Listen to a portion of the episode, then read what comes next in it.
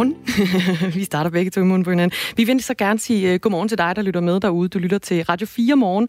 Klokken den er blevet 5 minutter over syv, og i studiet i dag er jeg selv, Dagmar Eben Østergaard, sammen med Dan Grønbæk.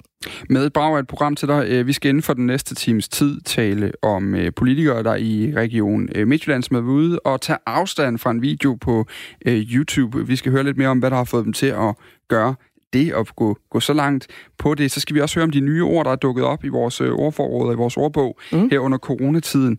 Og så skal vi altså også til Kina, fordi det er der, hvor øh, store dele af verden lige nu har øjnene stift rettet mod, efter øh, man lige pludselig havde et nyt udbrud af, øh, af coronavirus i Beijing øh, i for, forbindelse med sådan et øh, madmarked i igen. Vi taler også med en direkte fra Beijing lidt senere i timen. Og så skal vi også her til morgen øh, på Radio 4 snakke om potentiel skattesmæk, fordi vi kan nemlig fortælle, at det er en god idé, du lige tjekker din e-boks i dag, hvis du pendler til og fra arbejde. Tusinder af danskere, de risikerer nemlig skattesmæk, hvis de altså har arbejdet hjemme under coronakrisen. I den her time, der taler vi med underdirektør i Skattestyrelsen, der har sendt et brev til 56.000 danskere og øh, opfordret dem til lige at få, øh, få styr på forskudsopgørelsen. Du lytter til Radio 4 morgen. Godmorgen. Klokken er næsten 7 over 7.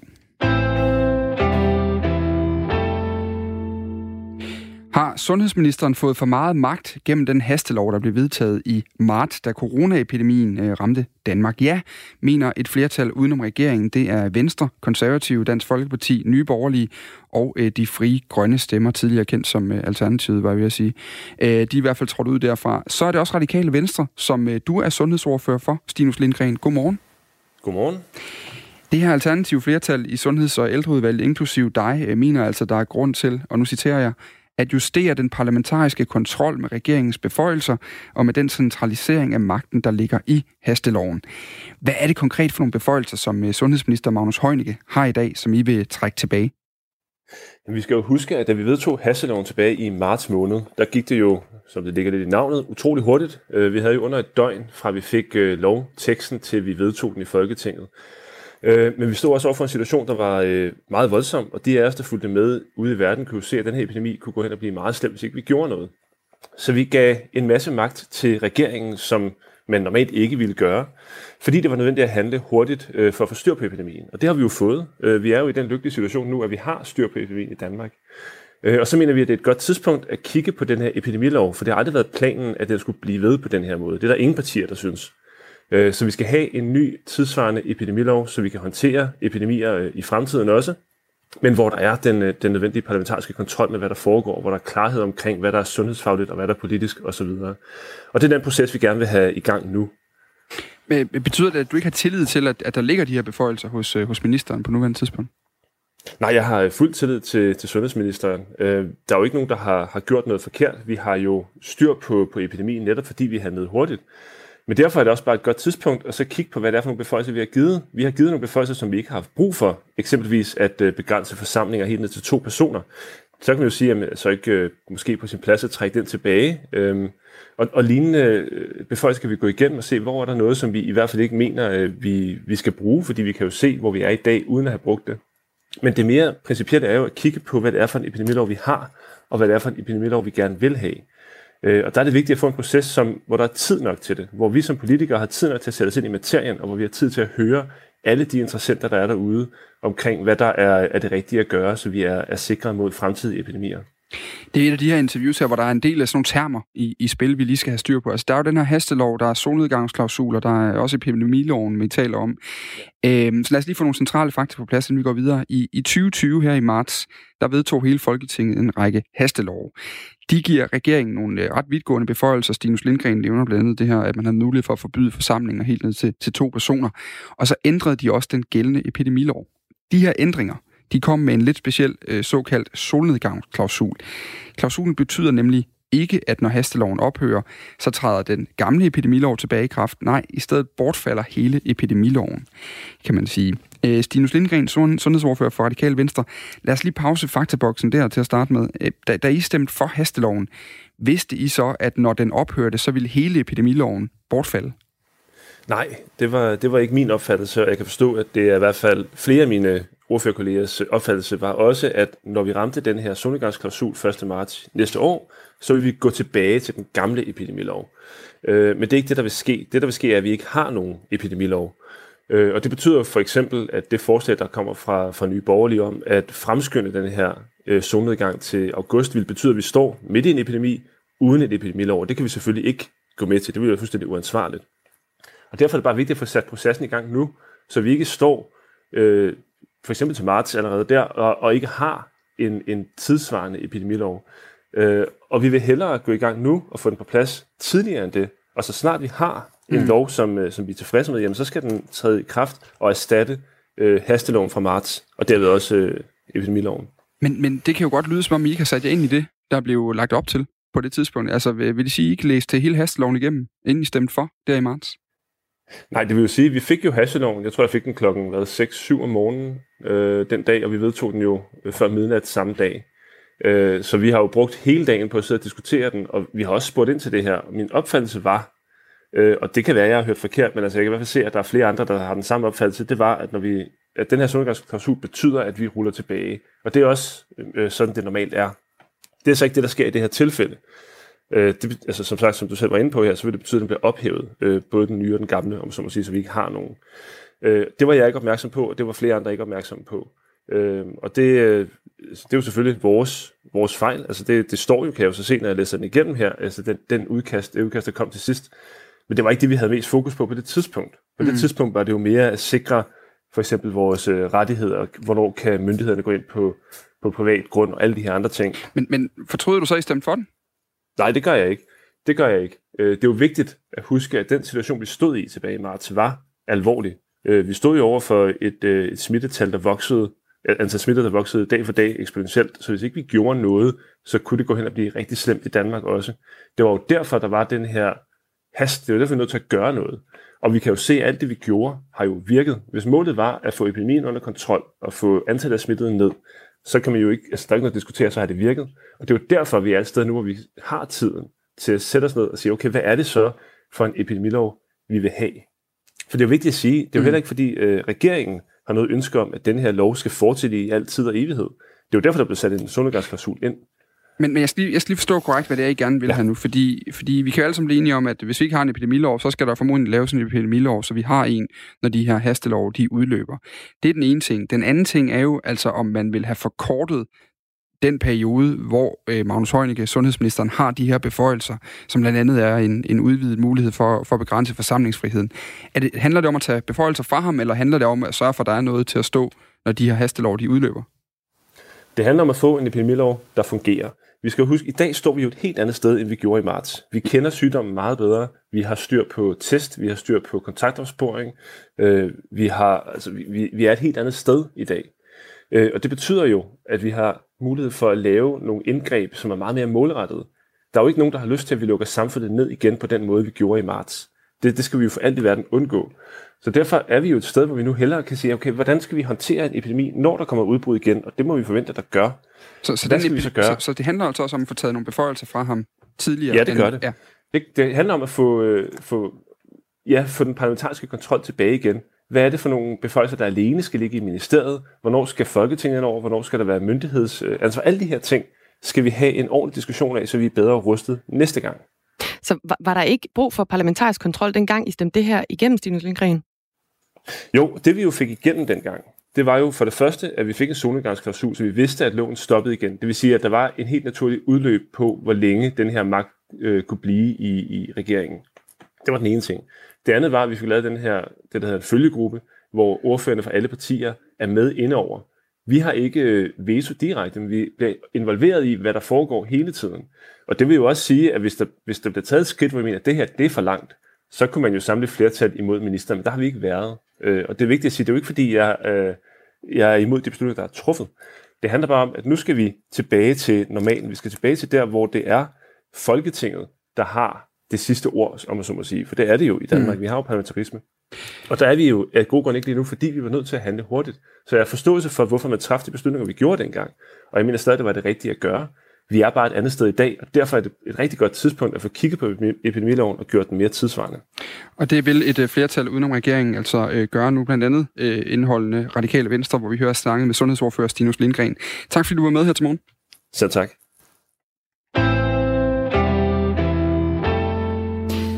Hvad har en øh, klimatosse, en superspreder og flok immunitet til fællesdan? Øh, det var alle sammen ord, jeg har lært, hvad betød inden for pff, de sidste 3-4 måneder eller sådan noget. Ja, det er noget den stil der. Ja. Det er i hvert fald ord, der er blandt de 634 øh, ord, der i morgen, fredag den 19. juni, altså bliver optaget i den øh, danske ordbog. Og det er specielt de her sidstnævnte ord, du skal lytte særligt efter. Af de her 634 nye ord i ordbogen, der er 33 af dem nemlig relateret direkte til coronaepidemien, vi har haft. Godmorgen, Sani Nimp. Godmorgen. Ledende redaktør ved øh, det danske sprog- og litteraturselskab DSL, som laver den øh, danske ordbog.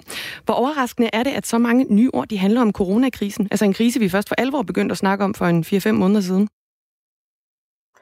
Øh, det, er, det er lidt usædvanligt, at vi så hurtigt har optaget så mange ord, der først er kommet ind i, i sproget øh, her inden for, ja, netop som du siger, de sidste 3-4 måneder. Øhm, og det har vi, vi har optaget dem, fordi vi mener, at der er et behov for, at man kan slå dem op. Vi kunne se, at vores besøgstal steg voldsomt i marts måned, så mange har tydet til opslagsværker som ordbøger, for at forstå, hvad der egentlig var, der foregik måske. Øhm, øh, så vi mener, det simpelthen er, er vores pligt at få de her ord med så hurtigt som muligt. Vi er ret sikre på, at øh, ja, at man til enhver tid, også mange hundrede år måske, har brug for, at, at, når man læser tekster fra vores tid, øh, at kunne undersøge, hvad de ord betyder.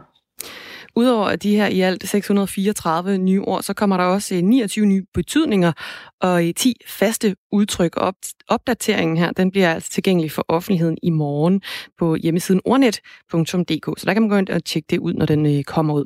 Coronaordene, de inkluderer blandt andet krisehåndtering, flokimmunitet, opholdsforbud og forsamlingsforbud, ord som altså er blevet brugt flittigt i, i mediebilledet i de seneste, og nu også jo her. Hvorfor er det der normalt går lang tid før et ord det optages i, øh, i ordbogen, Sani Nimp. Erhvervskvinde for Jamen, eksempel, det er, først optaget i år. Ja, ja, og det står faktisk i, den, i øh, ODS, altså den ordbog, der dækkede sproget meget længere tilbage, og som udkom i øh, sidst i, i 55. Så ja, det er simpelthen fordi, det ikke har været så frekvent i de tekster, vi har undersøgt i sin tid, da vi lavede den første udgave, den trygte version, og der havde vi ikke plads til så mange ord. Og nu er det så blevet mere frekvent, og derfor har vi taget det med. Det kunne sagtens være kommet med for 30 år siden allerede, 25 år siden. Øhm, så det, det er simpelthen fordi nogle ord, de bare blev nævnt i den første ordbog, og ikke blev forklaret. Men nu, øh, nu forsøger vi at få indhentet noget af det, der, der ikke blev skrevet dengang, fordi der ikke var plads øh, i den fysiske trygte bog. Så derfor så ord som for eksempel erhvervskvinde blevet ja, prioriteret fra? Skal det forstås? Altså, jeg, på, jeg har taget, ja, altså på det tidspunkt var der ikke særlig mange forekomster i de tekster, vi brugte. Der kiggede vi på tekster fra 80'erne og 90'erne. Der brugte det lidt i en masse andre ord. Og det var jo forholdsvis gennemskueligt ord. Så, øh, så derfor har det ikke været prioriteret på det tidspunkt. Det var, det, ja. Hvad var det for nogle ord, der så kom med, for eksempel i stedet for erhvervskvinde der tilbage i, i, i 80'erne, som du henviser til? Ja, det var jo øh, erhverv og kvinde for eksempel, ikke? altså grundbestanden i, i det danske ordforråd. De ord, som vi bygger alle de andre nye ord af, kan man sige. Dem, øh, dem beskrev vi jo allerførst. Det var jo de vigtigste at få med. Og så var der rigtig mange, det vi kaldte gennemskuelige sammensætninger, som blot blev nævnt som eksempelord. Okay. Så dem har vi øh, opgraderet her de senere år mm. og givet forklaringer til. Men netop de her coronaår, de er så kommet øh, lynhurtigt afsted øh, ind, i, ind i ordbogen. Hvordan kan det være, at det er gået så hurtigt med at få, få lige netop dem ind i ordbogen? Jamen, vi kunne se, at udenlandske ordbøger var meget hurtige til at opdatere sådan udelukkende med coronaord for eksempel, så hurtigt de overhovedet kunne. Vi har så taget det med som en del af den opdatering, vi allerede havde planlagt øh, tilbage i januar. Øh, og, altså det, det er simpelthen fordi, at der, ja, det, det var jo kæmpe opblomstring af ord, der kom der. Jeg har talt, at der var over 80 ord alene med corona, corona-hår, corona-kilo, corona-situation osv. osv. Øh, og vi var jo ret sikre på, at de var kommet for at blive, eller om ikke, altså i hvert fald blive på den måde, at de i den grad har markeret øh, den her periode, og derfor også vil, vil blive skrevet om i rigtig mange øh, sammenhænge, så man senere hen også skal kunne læse øh, de tekster fra den her tid og forstå alle de her ord. Så, så derfor tog vi dem med. Vi synes, det var et, et vigtigt emne at forsøge at få dækket. De bliver relevante for eftertiden. Sani Nimp, tusind tak, fordi du var med her. Selv tak. Ledende redaktør ved det Danske Sprog- og Litteraturselskab, DSL, som altså laver den danske ordbog, der udkommer, udkommer hedder det, med en, øh, jamen en række nye ord i morgen. Klokken den er blevet 20 minutter over syv. Og øh, vi skal nu øh, kigge mod Kina, øh, fordi et af de nye ord, vi i hvert fald, øh, det fandtes i forvejen, fordi det var jo ligesom navnet på et sted, men øh, vi lærte at kende i den her øh, vestlige del af verden, det er øh, Wuhan, og jeg synes faktisk, øh, at vi lige skal øh, snakke en lille smule mere om de der ord der, for jeg fandt lige listen, øh, inden vi, vi rykker til Kina. Okay, ja. Listen over de der ord der, jeg faldt lige over nogle stykker. Altså, der er jo vildt mange, der starter med smitte, ikke også? Altså af coronaordene. Ja, du har smittekæde, smitteopsporing, smittespredning, smittetal, smittetilfælde, smittetryk. Ja. Så er der også øh, et andet, jeg lige faldt over her, podepind. Podepind? Det er altså sådan et af de ord, der ligger godt i munden. Synes du det? Jeg synes, podepind. det podepind. Jeg synes faktisk, det, det ligger lidt ubehageligt. Ej, jeg skal give dig øh, ubehageligt dødelighedsrate. Ja, den er ubehagelig. Det er træls ord. Ja, det er bare et træls ord. Ja, mortalitetsrate er også deroppe Det af. kan vi heller ikke så godt lide. Nej, men der er også nogen, jeg undrer mig over, ikke var der. Altså, ja. ikke var der i forvejen, tænker jeg. Altså, afbødning. Den, den tænker jeg da, det var da sådan rigtig relativt almindelig. At ja. afbøde noget. At afbøde noget. Men der er mange ting. Altså, for eksempel det der med erhvervskvinden, det var jeg for eksempel ret overrasket over, det ikke var kommet i før i den her omgang. Det synes jeg, vi, jeg, synes, vi er noget, jeg synes, vi er noget sent på det med det der. Ja. Feminisme and all. Ja, lige præcis. Nå, øh, hvad hedder det, øh, det? Jeg synes i hvert fald, det er en, det er en ting, vi godt lige kan, kan kigge videre på. Øh, vi kunne ønske også skrive ind til os på sms'en 1424, hvis du skulle have øh, ord derude, du har lært at kende inden for de sidste par måneder, som, øh, som, øh, som, som du øh, ikke, som enten ikke er på den her liste, du kan finde den, bare gå ind og søge på den inde på nettet, øh, så er den der med det samme. Øh, men men øh, nye ord, vi har lært inden for de sidste par måneder, kunne man godt lige tage, tage fat i. Jeg havde jo et bud øh, sammen med Kasper Harbo for et par uger siden, hvor vi snakkede om, at jeg synes jo snotskærm er et dejligt ord, som vi jo godt kunne... Øh, Snotskærm, hvad, hvad, er, hvad er det? Snotskærm, øh, har jeg, det, øh, jeg, jeg har ikke hørt andre sige det. Øh, Kasper mente, det var mig, der havde sagt det første gang. Øh, det kunne, for mig der er det... Nej, det er ikke din telefon, Dagmar. Er det sådan, at man sidder og nyser ned på telefonen, så Nej. bliver det til en snotskærm? Det er den der øh, sikkerhedsplade, der er foran de stakkels kassemedarbejdere nede i Superbrusen, for eksempel. Ah, ja, ja. Klart, plexiglasset. Ja, jeg kunne til at tænke på den dag, hvor jeg var nede og handle, nemlig, hvor jeg, hvor jeg går forbi den der øh, snotskærm, og kan se, der hænger simpelthen sådan en ordentlig snot der på det, hvor jeg tænker, det, uanset hvad, så tænker jeg, det er en god idé at have sådan en i forvejen. Den Også. skulle vi da lige have givet videre til Sanne Nimp. Det kunne man have gjort. Det kunne man have gjort. Nå, nu kigger vi mod øh, Kina, fordi i den kinesiske hovedstad Beijing, der frygter man øh, nu, at den berygtede anden bølge af coronavirus er undervejs. Antallet af nye smittede det er kraftigt forøget de seneste dage, og onsdag der registrerede man 31 nye tilfælde. Det betyder, at skolerne nu er lukket, øh, fly aflyst og frygt for, at smitten spreder sig. Det nye udbrud det kommer altså fra øh, Beijings største engromarked for fødevarer syd for byen, men smitten har altså påvirket livet i hele millionbyen. Godmorgen, Philip Rohn. Godmorgen. Journalist og øh, bosiddende i øh, Beijing, som vi har snakket med en del gange i løbet af den her øh, epidemi. Hvad ved vi om det her nye udbrud? Vi ved, at det kommer fra det her engromarked nede syd, på, øh, for byen, der hedder Xinfadi. Og vi ved, at det er et kæmpe marked. Det står for omkring mellem 80 og 90 procent af hele Beijings fødevareforsyning. Og det er jo en by med 20 millioner mennesker. Så det er kæmpestort. Vi ved, at der kommer omkring 10.000 mennesker dagligt igennem markedet. Så allerede der så ved vi, at det er meget større end det her marked, hvor man havde det første udbrud i Wuhan. Så der er en frygt for, at det, her, det er meget, meget mere alvorligt, end det var i Wuhan. Men man har så også en lidt mere indstuderet metodik til at tage sig af det den her gang, fordi man er hurtigere til at angribe det. Og det, man er gået i gang med nu, det er simpelthen, at man isolerer og man tester. Og det betyder, at hele kvarterer nede, nede syd, i den sydlige del af byen, de er lukket ned, og man tester op omkring 400.000 mennesker dagligt. Og jeg cyklede lige gennem byen her til morges, og der var lang, lang køer ud foran de her teststeder, fordi folk simpelthen frivilligt møder op til at, til at blive testet. Og øh, altså, derudover så kan man sige, at de kinesiske myndigheder, vi fortalte lige før, at der er nogle skoler, der er blevet lukket ned, der øh, man har allerede begrænset flyadgang og, og så videre. Hvordan har, hvordan har man reageret på den her nye opblussende smitte? Man har øh, reageret meget mere åbent, end man gjorde første gang. Så for eksempel, vi har to pressemøder om dagen nu. Det ene fra sundhedsmyndighederne, og det ene fra de lokale myndigheder i Beijing. Og det er også fordi, man lidt har, man har, altså man har naturligvis lært noget af det, der skete tilbage i januar, og det, der skete i februar. Så man har opereret med meget mere åbenhed, og så har man ligesom bare sat gang i den her den her metode, den, som, som man har, den her, de her egenskaber, som man har opbygget over de sidste par måneder, som handler ligesom om, man lukker ned, man opsøger smittekæden, og så går man i gang med at teste. Og det, det, har, det har virket ret øh, effektivt, må man sige. Men der er naturligvis det, altså der, man havde håbet, at andet udbrud ikke ville komme i Beijing, fordi Beijing er den her urørlige, urokkelige hovedstad, ikke, hvor man burde have, have styr på det. Så det, man allerede har set nu, det er, at der er tre øh, lokale embedsmænd, som er blevet stillet til ansvar, og fyret øh, nede, i, nede i den sydlige del af byen. Har inddæmningen så virket allerede nu? Altså nu siger du, der er, der er måske en lidt mere åben tilgang til det, og en lidt mere øh, øh, anerkendende tilgang over for problemet den her gang. Men, men har der allerede resultater i den her øh, den reaktion, der har været fra myndighederne?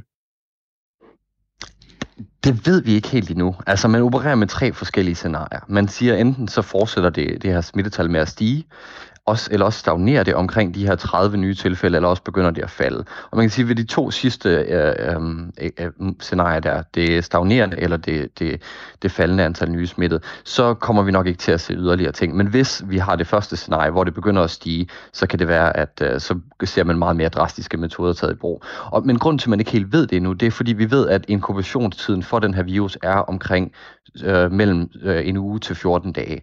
Og lige nu er vi på dag 8 siden udbruddet, Der dag 7 udbruddet i sidste uge. Og det betyder, at, øh, at det kan være, at smittetallet går helt amok herefter, alt efter hvordan alle de her mennesker, der har været på det marked, begynder at bevæge sig rundt i byen og i resten af landet. Nu snakker du om, at øh, borgerne de var, øh, de havde stemlet sammen i kø øh, for at blive, øh, blive testet. Hver en af de her, der kunne blive testet, de her 400.000 daglige test, der kan blive foretaget i, øh, i, i Beijing. Hvordan har det her sådan øh, generelt påvirket borgerne i Beijing? Jeg tror, det har ramt rigtig hårdt, eller det har ramt rigtig hårdt, fordi man, man, er, man er bare træt af det her. Ikke? Nu har det stået på i et halvt år, og byen var sådan langsomt begyndt at åbne op. Landet var langsomt begyndt at, åbne op. Ikke? Altså man havde fjernet nogle af de, her, af de her rejsebegrænsninger, som der var på folk, og nogle af de her karantænebegrænsninger eller påbud, som der har været. Um, og nu kan, nu kan man se allerede i bybilledet, at uh, der er ikke længere så mange mennesker på caféerne. Restauranterne er næsten tomme igen, og, og metroen er, er tæt på tom en gang til. Ikke? Jeg snakkede med min nabo her i morges, som, som på meget pæn kinesisk sagde fanden til virus, da han gik ind efter, vi havde drukket vores morgenkaffe. Og det er, et, det er et meget godt billede på, hvordan man, hvordan man føler det her. Man er virkelig træt af det. Mm. Nu lige, lige til sidst her, Philip Rowan, bare lige for at få et uh, perspektiv på, så skal vi sige, at WHO har været ude og, og, og benævne det her allerede nu. Altså er der, er der frygt i Kina for, at det her det er, øh, det er, en, det er en ny omgang, og det kan sprede sig på samme måde? Det er der i den grad. Øh, og man går meget, meget mere alvorligt til værks den her gang, end man, end man gjorde tilbage i Wuhan i januar. Øh, her, her til morgen, altså vi, de begyndte at opspore øh, folk rundt omkring i byen via telemasterdata for at finde ud af, om de har været i nærheden af det her marked. Og her til morges, der kom en af de lokale, øh, hvad hedder det, poli, ja, partimedlemmer og spurgte mig, om jeg havde været i nærheden af det her marked siden den 30. maj, og det sagde jeg nej til. Så sagde han, det skal du skrive under på det her stykke papir, og så kunne jeg skrive under på en erklæring om, at jeg ikke havde været der. Så man, man går alvorligt til værks, og man er meget, meget nervøs for det her. Tak fordi du var med her til morgen, Philip Rohn. Selv tak. Journalist og altså øh, bosiddende i øh, Beijing, hvor han øh, rapporterede fra her også nu. Altså man lige har skrevet under på, at han ikke har været i nærheden af det her marked. Det lyder som en øh, farlig situation, det der. Altså, det er jo set før, kan man sige. Ja, altså det er, de har talt med øh, blandt andet Allan Randrup Thomsen, professor i øh, biologi, i eksperimentel biologi ved Københavns Universitet, og han, han siger omkring det her, det er ikke antallet i sig selv, der gør ham bekymret. Øh, man behøver som sagt ikke kigge længere end til Jøring, for at finde steder, hvor der er mange tilfælde på et lille område. Men det, der alligevel får ham til at spidse ører, det er, at det er lokaliseret til et madmarked. Selvom der kommer mange mennesker sådan et sted, og smitten sagtens kan være sket fra menneske til menneske, så kan jeg ikke undgå tanken om, at det kunne være en anden, et andet coronavirus, der har brugt den samme vej til mennesker, som SARS-2 har gjort, siger han med henvis til, henvisning til, til det coronavirus, der er skyld i, i covid-19-pandemien øh, her nu. Som vi jo i hvert fald har hørt en hulsmasse om, må man sige. Og så er det noget med, at der er kommet en ny øh, app i dag, Jamen det er det nemlig, fordi øh, jeg har faktisk... Øh, jamen vi kommer til at tale om på den anden side af nyhederne, fordi jeg har lige sat den til at downloade nu. Ja, så jeg tænker, at lige om lidt, så kan jeg give en uh, første. Jamen, det handler om, at der er blevet indkaldt til pressemøde her klokken halv 10, ja. øh, hvor sundhedsminister Magnus Heunicke sammen med øh, Venstrefløjens sundhedsordfører, blandt andet Stinus Lindgren fra Radikale Venstre, som vi talte med for, for nogle minutter siden, øh, de vil fortælle om den nye smitteopsporings-app, Smitte Stop hedder den, som øh, vi alle sammen øh, gerne skal downloade for at kunne, kunne få stoppet de her smittekæder. Vi kommer til at kigge lidt nærmere på appen øh, på den anden side omgang nyheder, øh, så vi lige kan, kan se, hvad det er for noget stas, de har fået. Det er sådan noget, man downloader den, så kan den måle afstand til andre, ligesom som også er apps, Ligesom de andre apps i øvrigt, ja. Jeg, jeg er rigtig klog på teknik, kan du ja, nok det kan høre. Jeg godt høre. Men så kan den ligesom måle afstanden til andre, eller man har været tæt på andre, der så registrerer sig smittet. I hvert fald så vidt jeg har hørt, men vi bliver klogere på det på den anden side af en øh, omgang nyheder. Anne Philipsen, hun er nemlig klar i et øh, nyhedsstudie.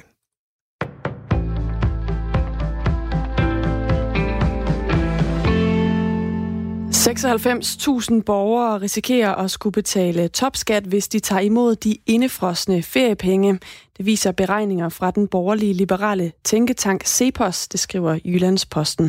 Og derfor foreslår cheføkonom i Cepos, Mads Lundby Hansen, at politikerne hæver topskattegrænsen i år.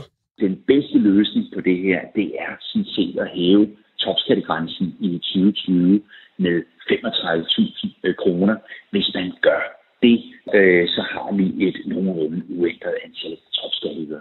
Bo Sandemann, der er professor i økonomi ved Aarhus Universitet, kalder det for en tilfældig og utilsigtet effekt. Han er bekymret for, om folk vil vente med at få feriepengene udbetalt til pensionsalderen. Og hvis de vælger at vente med at få pengene, så vil det svække den effekt, der skulle stimulere økonomien, siger han til Jyllandsposten. På Christiansborg ønsker hele oppositionen en løsning, og radikale venstre er også åbne for at se på sagen. Konservative mener, at det vil være retfærdigt at hæve topskattegrænsen bare for i år. Men det afviser Socialdemokratiets finansordfører Christian Rabia Madsen. Det er ikke så overraskende for mig, at øh, Cepos mener, at man bør hæve øh, topskattegrænsen. Det er ikke noget nyt øh, synspunkt. Derudover vil jeg sige, at når man lytter til en lang række økonomer, både fra erhvervslivet og fra universiteterne, så er den klare melding, at når vi øh, udbetaler øh, så stor en del af danskernes indefrosne feriepenge, så vil det have en meget, meget stor, betydelig effekt på økonomien, på jobskabelsen, på væksten, også selvom nogle af pengene går øh, tilbage til staten i form af skatteindbetalinger. Og der er et politisk flertal, der er blevet enige om, at danskerne altså kan se frem til at få udbetalt tre uger af deres indefrosne feriepenge. Og det sker som et forsøg på at sætte skub i økonomien her oven på coronakrisen. I dag kan 56.000 danskere åbne et brev fra Skattestyrelsen i deres e-boks. I brevet opfordrer styrelsen til, at man får rettet sin forskudsopgørelse for at undgå et skattesmæk. Det oplyser Skattestyrelsen til os her på Radio 4. Tusindvis af pendlere, der får befordringsfradrag, risikerer nemlig at skulle betale penge tilbage i skat, hvis de har arbejdet hjemme her under coronakrisen, hvor de jo normalt ville have taget bilen eller toget til arbejdet. For kørselsfradraget, det gælder kun de dage, hvor man rent faktisk kører til arbejde. Ifølge underdirektør i Skattestyrelsen, Karoline Klaksvig, så ser det ikke ud til, at danskerne har været opmærksom på at få rettet i forskudsopgørelsen. Og du kan høre mere om den her historie i Radio 4 morgen. Det kan du lige her på den anden side af nyhederne. Bispebjerg Hospital har fået et straks påbud fra Arbejdstilsynet som en reaktion på arbejdsforholdene på afdelingen. Det skriver DR Nyheder, som har fået agtindsigt i dokumenter. På lungemedicinsk afdeling på Bispebjerg blev mere end 60 procent af de ansatte syge med coronavirus. En af de ansatte, en 36-årig social- og sundhedsassistent, endte med at dø i midten af april måned. Og det kan ifølge Arbejdstilsynet skyldes en farlig cocktail bestående af behandlingskrævende patienter, smalle hospitalsgange og manglende effektive foranstaltninger, at så mange er blevet syge med covid-19. Afsnittet er det afsnit, der har haft de fleste og de mest syge patienter med coronavirus indlagt, ud over hospitalets intensivafdeling, skriver Arbejdstilsynet. Bispebjerg Hospital har ikke ønsket at stille op til interview om forholdene om afdelingen hos DR, men hospitalet har klaget over afgørelsen. Man skal stadig følge det her straks påbud. Vi tager et kig på vejret fra DMI, der melder om sol hele dagen i dag, men i løbet af eftermiddagen, der kan der komme nogle enkelte lokale eftermiddagsbyer. Temperaturer i dag mellem 20 og op til 26 graders varme.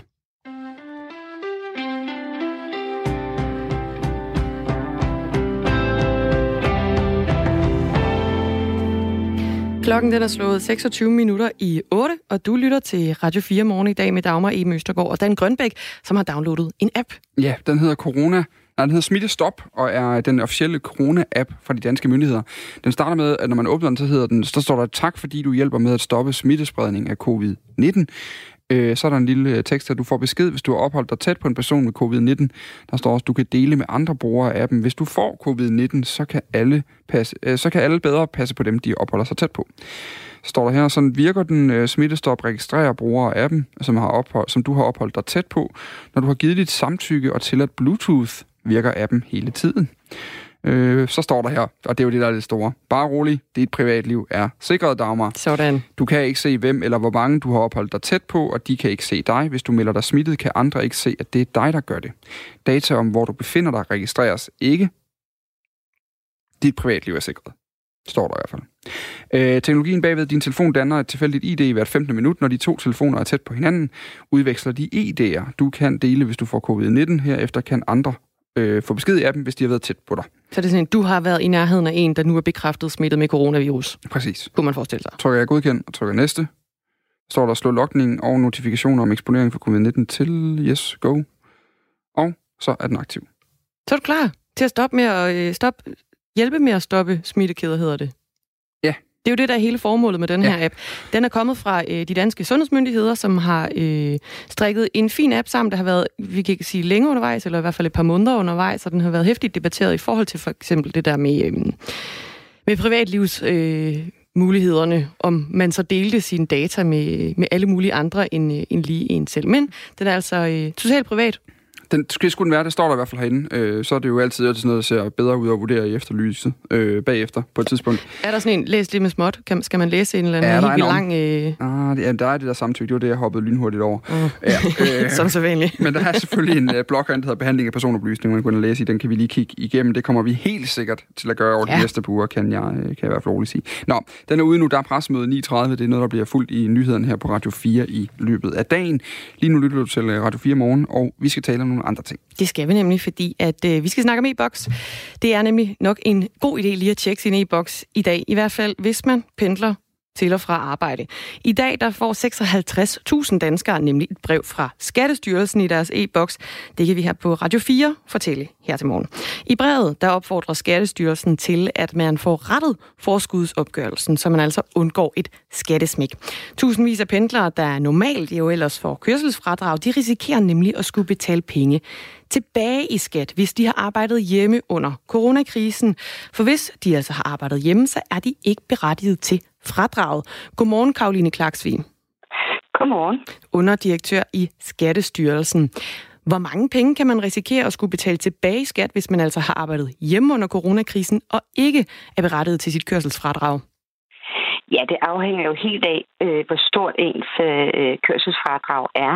Men lad os sige, for dem, der for eksempel har et kønsfradrag på 40.000 øh, om, øh, om året, øh, de, og de har arbejdet hjemme de sidste tre måneder, så vil det være i nærheden af 900 kroner om måneden, altså små 3.000 kroner.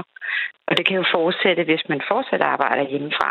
Så, så det kan alligevel blive en overraskelse, man ikke havde regnet med til marts, hvis man ikke er inde og rette sin øh, forskudsopgørelse under coronakrisen, der blev mange jo øh, sendt hjem fra øh, arbejde for at arbejde hjemme. For eksempel blev de offentlige ansatte under kritiske eller uden kritiske funktioner sendt hjem efter statsminister Mette Frederiksen den 11. marts, altså annoncerede nedlukning af det danske samfund på grund af coronavirus. Ansatte i regionerne, de kunne først møde på arbejde igen den 27. maj, og i region Hovedstaden og region Sjælland, så var det først den 15. maj, altså i mandags, de kunne få lov til at øh, møde op på kontoret igen. Hvis man nu har mere end 12 km til arbejde og kører frem og tilbage hver dag, så er man berettiget til kørselsfradrag. Og ifølge Skattestyrelsen, så får ca. 1,2 millioner danskere kørselsfradrag. Karoline Klaks, vi har kun sendt brev til 56.000 danskere. Hvad med de andre, jamen cirka 1,19 millioner danskere, der pendler, I ikke har sendt brev til? Ja, det kan jeg godt forstå, du spørger om. Men nu er det sådan, at rigtig mange de har et ganske beskeden kørselsfradrag. Øh, og der tænker vi, at vi forstyrrer lige lovligt meget ved at sende et øh, brev. Der, hvor vi har sendt et brev ud til de konkrete borgere, det er, hvor vi tænker, her kan det godt nærme sig en overraskelse, man ikke vil være så glad for. Men vi gør, hvad vi kan øh, i øvrigt for at hjælpe. Vi har lige sendt 300.000 forslag til ændrede forskudsopgørelser ud, når vi kan se, der ikke er overensstemmelse med, hvad hvad der ellers skulle oplyse, vi har fra arbejdsgiver og andre om, hvad man tjener, for eksempel, eller man køber hus eller andet. Men lige med kørselsfradraget, der ved vi jo ikke reelt, om folk har været øh, på arbejde eller ej. Der er mange variationer over det. Og der har vi valgt øh, de 56.000 ud, hvor vi tænker, her kan det nærme sig en størrelse, som ikke vil udjævnes over året. Men man kunne da bare have sendt det, altså det samme brev, som man har sendt til de 56.000. Kunne man ikke have sendt det til øh, den knap 1,19 millioner andre danskere, der også er kørselsberettiget? Jo, det kan man selvfølgelig godt sige, men øh, det er et redskab, vi bruger, når vi gør det meget målrettet. Vi har jo kampagner om øh, kørselsfradrag på alle vores øh, sites, på Skattestyrelsens, øh, på skat.dk og på SoMe og så videre. Vi vil gerne bruge brevene til, når det er et særligt opmærksomhedspunkt. Sådan sendte vi også breve ud til alle personligt eget virksomheder omkring B-skat, at det var relevant. Hvis vi hele tiden sendte breve ud, så tror vi ikke, det vil have den samme effekt, så vi vælger det redskab, når vi rigtig gerne vil have, at man bliver optaget af at læse, hvad der kommer fra os. Men en pointe, det er altså, at selvom man så kun for eksempel pendler 20 km til arbejde og har et, jamen et mindre kørselsfradrag, så skal man altså stadigvæk gå ind og ret i forskudsopgørelsen. Kan det passe? Altså jeg vil sige, at for os alle sammen, så er forskudsopgørelsen, det er jo årets budget. Det er der budgettet er for, hvad du tjener og hvilket fradrag du har. Og når det ændrer sig, så er det jo en god idé at rette. For det er det, man opgør øh, næste marts øh, med årsopgørelsen. Det er jo ligesom årets regnskab. Så det er altid en god idé, også i forhold til mange andre situationer, lige at løbende holde øje med sin forskudsopgørelse. Der er jo nogen, der kører i øh, bil til arbejde, og så er der andre, der, øh, der kører i tog. De her sidstnævnte, der jo tager turen i tog, de har måske betalt for et månedskort i marts, hvor de så er blevet hjem, sendt hjem fra arbejde for at øh, sidde derhjemme. De har jo så allerede betalt for at pendle til arbejde for hele måneden. Er det så ikke ok ikke at rette i kørselsfradraget? Nej, altså i forhold til den skattemæssige betydning, så kan man kun få fradrag for den transport, man rent faktisk har haft til arbejde. Det er sådan, lovgivningen er. Nu er jeg ikke selv inde i lige regler omkring, øh, hvordan det er med månedskort, men som jeg husker det, så var der også forskellige øh, muligheder for, at man kunne sige, at man ikke skulle bruge det alligevel eller andre forhold. Og den må man jo tage øh, via der, hvor man har sit månedskort. Men i forhold til skattereglerne, der er det sådan, at man får fradrag for den transport, man har haft til arbejde. Og den har man jo ikke, når man arbejder hjemme. Karoline vi altså underdirektør i Skattestyrelsen. Øh, nogen har jo også øh, været hjemsendt i få dage, øh, og, og så vendt tilbage på arbejde. Og det er jo også lidt det normale, der hedder, hvis man nu er syg en dag, skal man så egentlig også gå ind og ændre i sin kørselsopgørelse, øh, i sit kørselsfradrag, så det passer. Hvor langt ned i detaljen skal man gå, når man går ind og ændrer de her ting? Altså principielt set, så handler det om, at man skal opgøre de dage, man har været på arbejde. Og for mm. langt de fleste er det sådan, at øh, man møder på arbejde hver dag. Er man sygeplejerske, så tager man jo ikke arbejde med hjem. Øh, så det handler jo mere om der, hvor man er sådan mere til vanligvis har hjemmearbejde. Men principielt set, så handler det om, at man kan få fradrag for de dage, man er på arbejde. Og så kan man sige, lige øh, i år er en særlig situation. Og det betyder også, at vi vil have en særlig opmærksomhed på det øh, ved årsopgørelsen, når vi ser fradrag næste år, på at kontrollere, om man nu har været opmærksom på, øh, ikke mindst inden for branchen og andre steder, hvor vi ved, at rigtig mange har været hjemsendt, at man ikke har fradrag for den transport, man ikke har haft. Karoline Klaksvi, et lille bitte spørgsmål her til sidst. I sender brev ud til 56.000 danskere for altså at få dem til at rette i forskudsopgørelsen. Hvad er jeres erfaringer i forhold til det at sende, med at sende brev ud? Lytter folk så? Øh, ja, vores erfaringer er faktisk rigtig gode, og det har vi kunne se her øh, under øh, coronasituationen. Der oprettede vi rigtig hurtigt en corona-hjemmeside, øh, som vi brugte som platform, og så sendte vi samtidig breve ud meget målrettet til der, hvor det var relevant for øh, virksomheder og borgere. Og det har vist sig at være en rigtig god effekt. Vi har kunne se umiddelbart, at når vi sender breve ud til der, hvor det har en betydning, øh, så, øh, så reagerer borgere og virksomheder også på det. Så derfor er det et redskab, vi bruger øh, målrettet. Hvis jeg sender brev ud øh, hver dag, så tænker jeg ikke, det vil have den samme opmærksomhed. Så vi sender ud, når vi kan se, her virker det. Karoline vi tusind tak, fordi du var med her til morgen. Selv tak. Underdirektør i øh, Skattestyrelsen.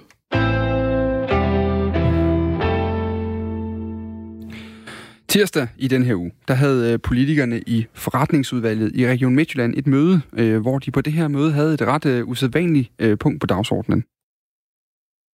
die Front in breiter Formation zu durchbrechen. Im Süden hat der Gegner Zossen genommen und stößt auf Stahnsdorf vor. Der Feind operiert jetzt am nördlichen Stadtrand zwischen Frohnau und Pankow. De skulle diskutere den her uh, YouTube-video, som vi hørte et klip fra her. Det er en såkaldt meme-video med et klip fra filmen Der Untergang. Det er en dramatisering af Hitlers sidste dag i Berlin. Siden Der Untergang udkom i 2004, der har den her scene været øh, genstand for utallige af de her memes. Øh, scenen bliver et meme, når man lægger nogle redigerede undertekster på et øh, videoklip, så det ser ud som om Hitler i den her scene taler om noget helt andet, end han egentlig gør. I den YouTube-video, som øh, politikerne i Region Midtjylland øh, drøftede på det her møde, der fremstilles en række chefer og direktører i regionen som nazister, der er samlet til et møde med Hitler, og som har fyringen af den ledende overlæge Ulrik Fredberg som tema. En sag, vi også har beskæftiget os med her på, øh, på Radio 4. Godmorgen i studiet til Anders Kynav. Godmorgen. Du er regionsrådsformand i Region Midtjylland, og det er for Socialdemokratiet. I besluttede jo på mødet, som et enigt forretningsudvalg i Region Midtjylland, at tage afstand fra den her video. Hvorfor, hvorfor var det nødvendigt for jer at få, få gjort det? Der var bred enighed om, at det her det er en grov video. Det er ikke en sjov video. Øh, det er en video, som bruger en form øh, for kommunikation, som vi ikke bryder os om. Og vi ønsker jo helt grundlæggende ikke, at vores medarbejdere i Region Midtjylland, uanset om de er læger, sygeplejersker, social- og sundhedsassistenter eller direktører, at de skal blive hængt ud med sådan en grov kommunikation. Øh, og så er der også mange af os, der synes, at det her med at blive hængt ud som nazister i sig selv faktisk er problematisk, fordi det er noget, der vækker mange følelser i mange mennesker stadigvæk, øh, og det er ikke rart at blive hængt ud som nazist på internettet. Hvad er intentionen med det her med at tage afstand? Det er jo sådan et begreb, man tit hører. Altså, hvad, hvad batter det egentlig? Jamen, det batter noget, at vi fra politisk side som øverste arbejdsgiver for 30.000 ansatte siger, at vi står altså ved jeres side. Vi vil faktisk ikke være med til, at I ikke kan passe jeres arbejde uden at blive hængt ud som nazister på internettet. Det vil vi gerne tage kraftigt afstand fra. Har I, har I tænkt jer at gøre mere end at tage afstand fra videoen? Vi kan ikke gøre mere, fordi uh, vi kan ikke finde ud af, hvem der er, der har lagt den her video op, men vi har opfordret til, at op, uh, der, altså den, der har lavet den her video, tager vedkommende, tager videoen ned igen, og derudover har vi opfordret til, at man ikke laver den form for kommunikation fremover. Det er det, vi kan gøre som, uh, som politikere. Og ved, ved I, hvem der har lavet videoen? Nej, vi aner ikke, hvem det er. Uh, hvis uh, vi aner det, så vil vi formentlig tage kontakt til vedkommende, men nu giver vi så bare åbent en besked til den, der har lavet den, øh, tage den venligst ned igen. Det er vores klare opfordring.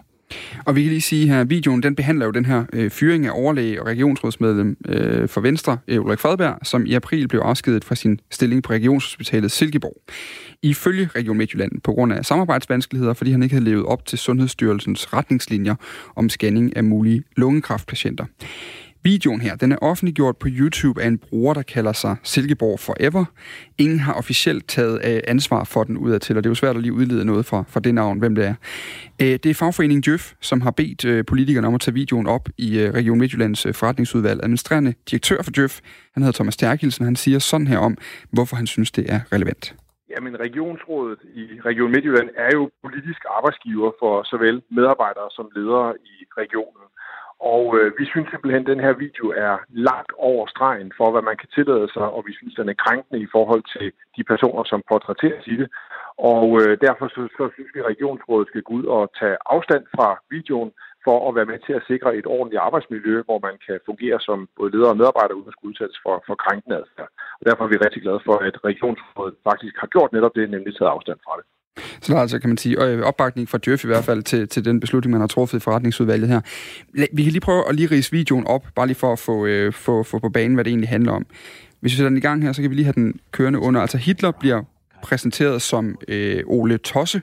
Det kunne være en reference til koncerndirektør i Region Midtjylland, Ole Thomsen. Han beordrer Claus Kluder, Thomas Skideballe og Anders Kryster til at blive i bunkeren. Alle andre skal forlade den. Er øh, Anders Kryster en henvisning til dig, Anders Kynar? Ja, det kan jeg ikke forestille mig andet. Øh, og jeg vil også sige, at det er ikke første gang, jeg bliver hængt ud som nazist i sådan en video i det her klip. Og det skal man som politiker kunne tåle, mener jeg. Jeg mener, man skal kunne tåle meget som politiker, det kan jeg også godt. Grænsen går for mig, når det er de ansatte i Region Midtjylland, som jeg er arbejdsgiver for der mener jeg simpelthen ikke, det er rimeligt, at de ikke kan passe deres arbejde, uden at kunne blive hængt ud på den måde. Man må gerne komme med savlig og faglig kritik, men man skal ikke gå efter personerne og hænge dem ud som nazister på internet. Der går min grænse. Og så kan vi sige, så går vi lidt videre i videoen, så siger Hitler, skråstreg Ole Tosse, så øh, det var en ordre, Silkeborg skal lukkes, det var en ordre, alle knep gælder, fyr Ulrik Fredberg, find på noget, hvad som helst, ellers bliver I selv fyret. Det hedder Management by Fear, ligesom præsident Trump. Fyret hele banden, så kan I lære det. Sådan nogle tøsedrenge. Og så er der en af de tre medarbejdere, der siger, min leder, jeg kan ikke tillade, at du tvinger os til at bruge ufine metoder. Så siger øh, Hitler, som i videoen hedder Ole Tosse, svæklinge, tag jer sammen. Medarbejderen siger så, min leder, det er uhederligt. Og så går den tilbage til Hitler her, der siger, jeg har arbejdet på denne fyring i flere år. I er uden ære. Vi har en oplagt mulighed på grund af coronakrisen. Medierne og folk har andet at tænke på. Og så fortsætter videoen, men nu, jeg tænker, man forstår gengiv, øh, pointen ude i tingene, så vi, øh, så vi øh, gengiver den, øh, stopper lige gengivelsen her.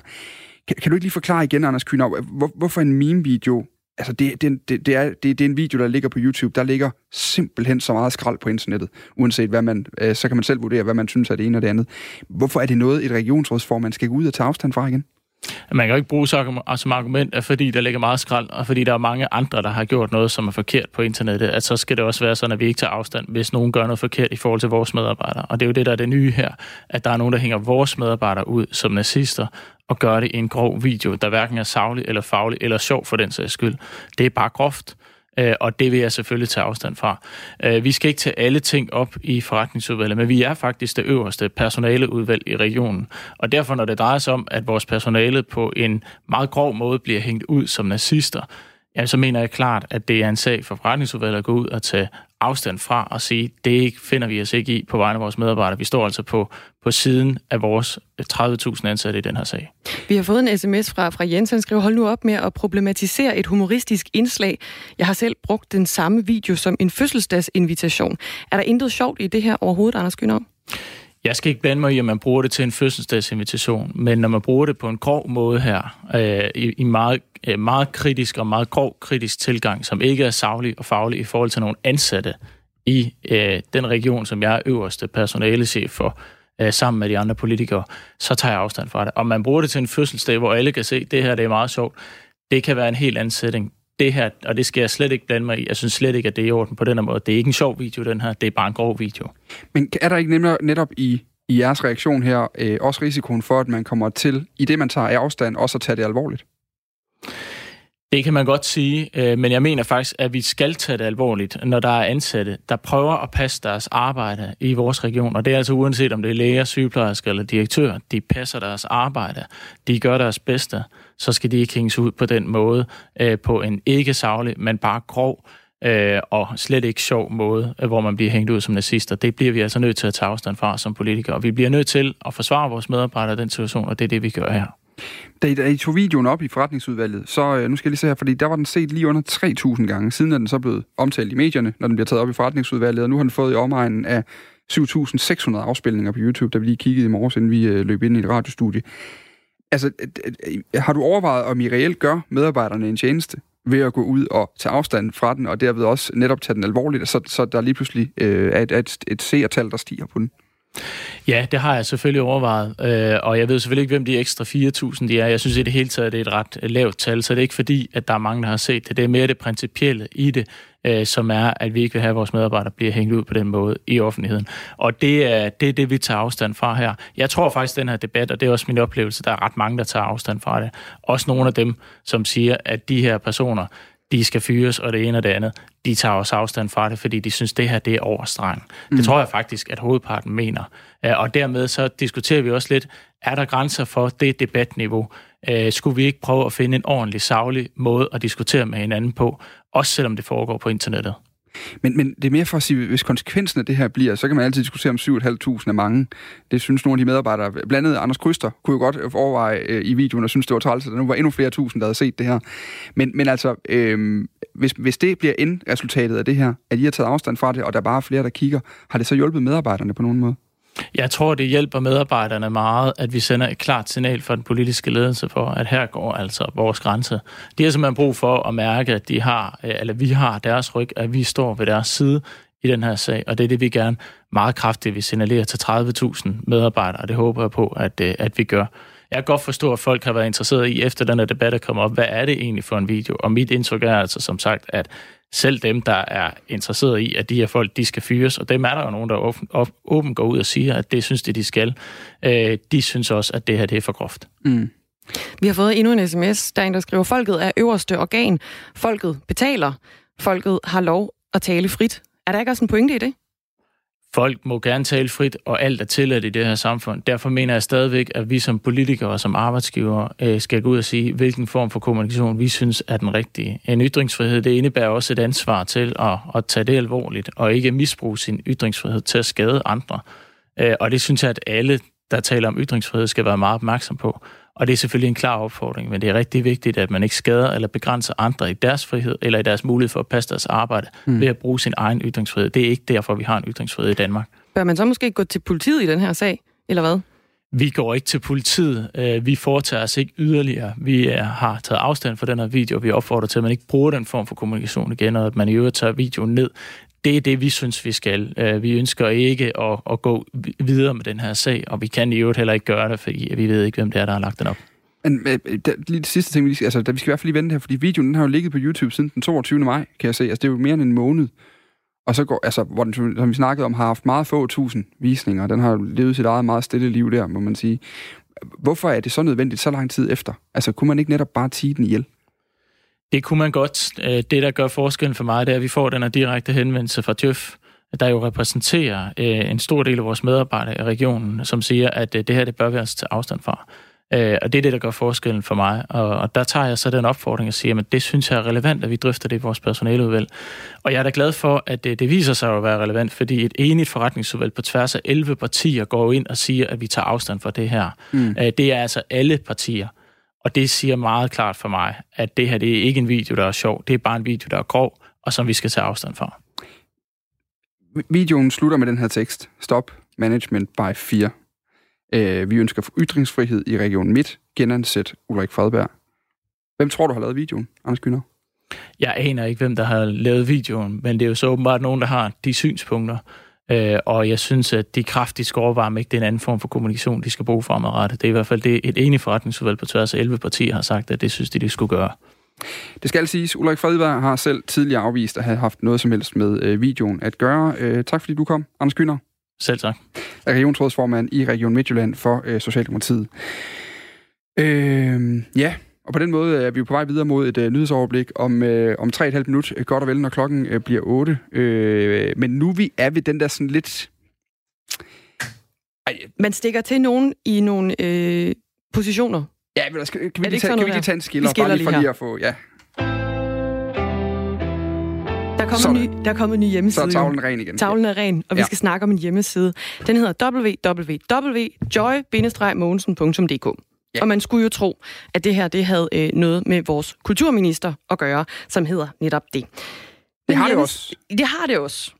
Men... Men hun optræder altså ikke på den her hjemmeside. Hjemmesiden den har tiltrukket sig en hel del opmærksomhed på det seneste, og flere medier skriver om den her blandt DR og Ekstrabladet. Og det er altså ikke fordi, at øh, danskerne er blevet mega interesseret i landets kulturminister, men fordi, at den omdiskuterede rapper Nicoline i øh, fredags lancerede sin nye, øh, vi kan sige, ret så pornografiske musikvideo på en øh, hjemmeside på netop den adresse, der hedder joymonsen.dk. Og det lyder altså cirka sådan her, når man kommer ind på hjemmesiden. Jeg saboterer, jeg er en oprørsherre Mod pop så klæbrig som camembert Get rap, der indsiger med dit rær At Birte Kær, du ser og hører i mit chaboter Jeg perler for svin til krig, min rim er sublim Jeg er lydkokain, så på Det her, det er Nicolines seneste single, der hedder Gourmet. Og, og det, øh, den er i hvert fald delikat på øh, mange forskellige bestemte måder. Altså i øh, videoen, der ses hende her Nicoline og fire andre medvirkende dyrke oralsex, penetrere hinanden og blive penetreret med øh, fingre undervejs. Øh, det er lidt tidligt på morgenen til den slags, men det er altså ikke desto mindre, hvad der sker i, i, i videoen, som er lagt på YouTube men øh, siden er blevet fjernet fra den tjeneste, altså blandt andet. Og der kan man jo ligesom, man kan vurdere indhold på, hvilke tjenester det bliver lagt op på. Den er nemlig også kommet på Pornhub. Ja, det er jo en pornoside, hvis man ikke man havde gættet det, hvor en række brugere øh, har uploadet den, og hvor den vel og mærke ikke er blevet fjernet. Ja, og den ligger altså øh, videoen her, som er sådan, øh, vi må sige, ret så pornografisk. Den ligger på en side, som Joy Mogensen, kulturministeren, lægger navn til. Og det er hun altså ikke ret begejstret for. Hun siger til Ekstrabladet, kunstnerisk frihed og ytringsfrihed er fundamentale værdier, og man må lave alle de provokationer, man vil, men man bør ikke gøre det i andres navn. Det er et principielt spørgsmål her, nemlig at alle mennesker har ret til at bestemme over, hvordan deres eget navn bruges på nettet. Det skriver hun altså til øh, Ekstrabladet Joy Mogensen. Og hun har altså bedt Nicoline, rapperen bag, om at stoppe med at bruge joy-mogensen.dk domænet. Øh, og hvis ikke det sker, så vil Socialdemokratiet, de vil gå til klagenævnet for øh, domænenavne, siger øh, ministeren altså til Ekstrabladet. I et opslag på Facebook, der har rapperen selv, Nicoline, øh, delt et screenshot, altså et øh, skærmbillede af et brev, hvor hun angiveligt har modtaget fra en advokat på vegne af Socialdemokratiet og Joy Mogensen. Øhm, haha, nu prøver Socialdemokratiet at sagsøge mig igen. Overvej det lige. Øh, det, vi har en kulturminister, der synes, det er upassende at tale om kunst, kultur, og sagsøger et kunstværk, der er kritisk over øh, for hende. Øh, vi har forsøgt at få fat i Nicoline her på Radio 4 morgen. Øh, vi vil rigtig gerne snakke med hende om, hvorfor hun har valgt det domæne, og om hun har tænkt sig at overdrage det til kulturministeren.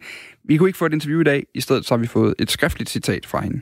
Hun skriver, i modsætning til ministeren har jeg formået at sætte kunst øverst på dagsordenen. Det er forbløffende, at hun ikke for længst har sendt mig en massiv chokolade og et kæmpe tak. Vi vil stadigvæk gerne snakke med Nicoline, så vi forsøger igen i morgen, og så har vi også forsøgt at lægge tråd ud til Joy Mogensen om den her historie. Men i et skriftligt svar derfra, der fik vi et nej tak. Nu skal vi have nyheder til gengæld klokken er